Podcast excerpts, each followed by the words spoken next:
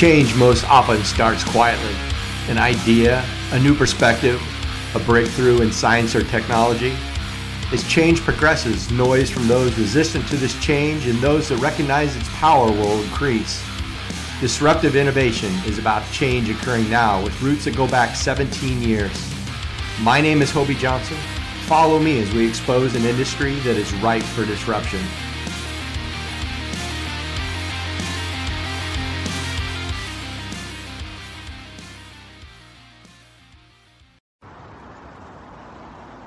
Hey, what is going on, my friends?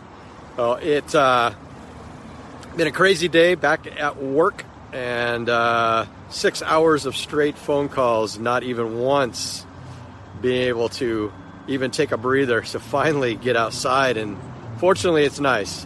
I hope you're well. I hope you're uh, at least getting outside, and um, hopefully, things are looking up for you. So, hopefully, the uh, the title to my live kind of uh, sparked some interest. Uh, one of the things that I, I, I love cars, and I've always loved cars, and I think that that's something that my youngest has developed a, a liking for as well.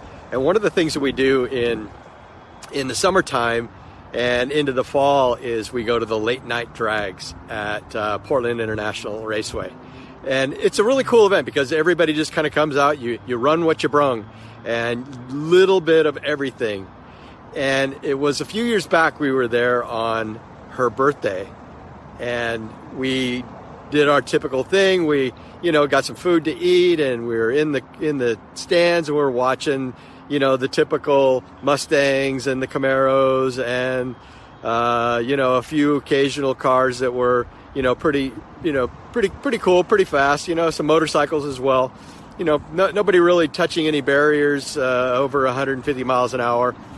But just, you know, it's just a cool event to come and everybody kind of hangs out and they do, they do their things. People drink beer and, and they bring their picnics and they bring their families. Really kind of a family event. Anyways, uh, we were there. And we've been many times.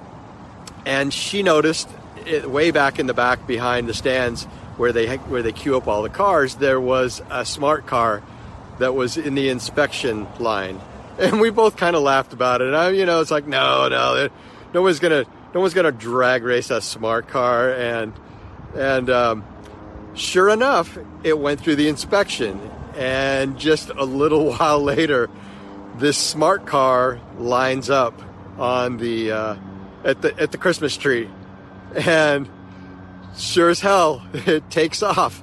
of course, the car right next to it was, uh, I, in fact, I don't recall because everybody's eyes were focused on the smart car. And, and the car maybe got up to 60 miles an hour, or something like that. I don't know if the guy was pushing it with his feet, Fred Flintstone style.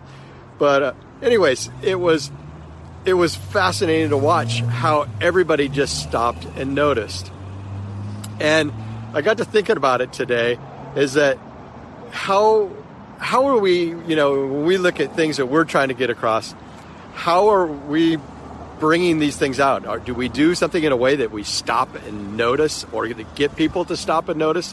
What are these things? I mean, are we are, have we become desensitized to the smallest of things or does it really have to be out there and exaggerated for us to really you know, to take notice, to stop what we're doing.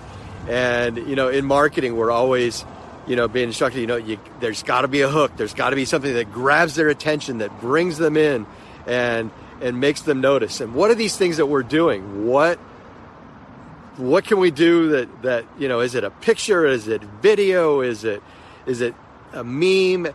What are the, what are the things that work best? You know, of course, pictures, you know, it's kind of the start of it all, you know, the, the, the random picture that just kind of catches your breath or, you know, cause you to, cause you to pause. Then there's, then there's the video that, you know, that, uh, it's really, it's kind of, it's harder to have a video, you know, to know what they're going to be coming up with, you know, with just a, a video a thumbnail. And then even a meme, sometimes can can gather you know pretty good attention, and maybe that meme can lead in, lead into a video as well. So really, it's trying to find the thing that disrupts that person or the person that you're trying to attract their attention long enough to get your message across. And that's that's where it's key. And what are we doing to do that? You know, are you using video? Are you using some sort of meme? And are you are you that smart car at the drag race that drags everybody's attention to it in hopes that it got attention because it certainly did get the attention. So if you're using video, I invite you to select on the link that I have in my profile. And uh, I've created a social media video content planner. And it's a way for you to create video, have some ideas, put your own twist on things. It gives you an outline, and it will help you increase your exposure in some way. Anyways, that's the quick message I have. Be that smart car at the drag races because it was really cool. Anyways, hope you guys will. Take care.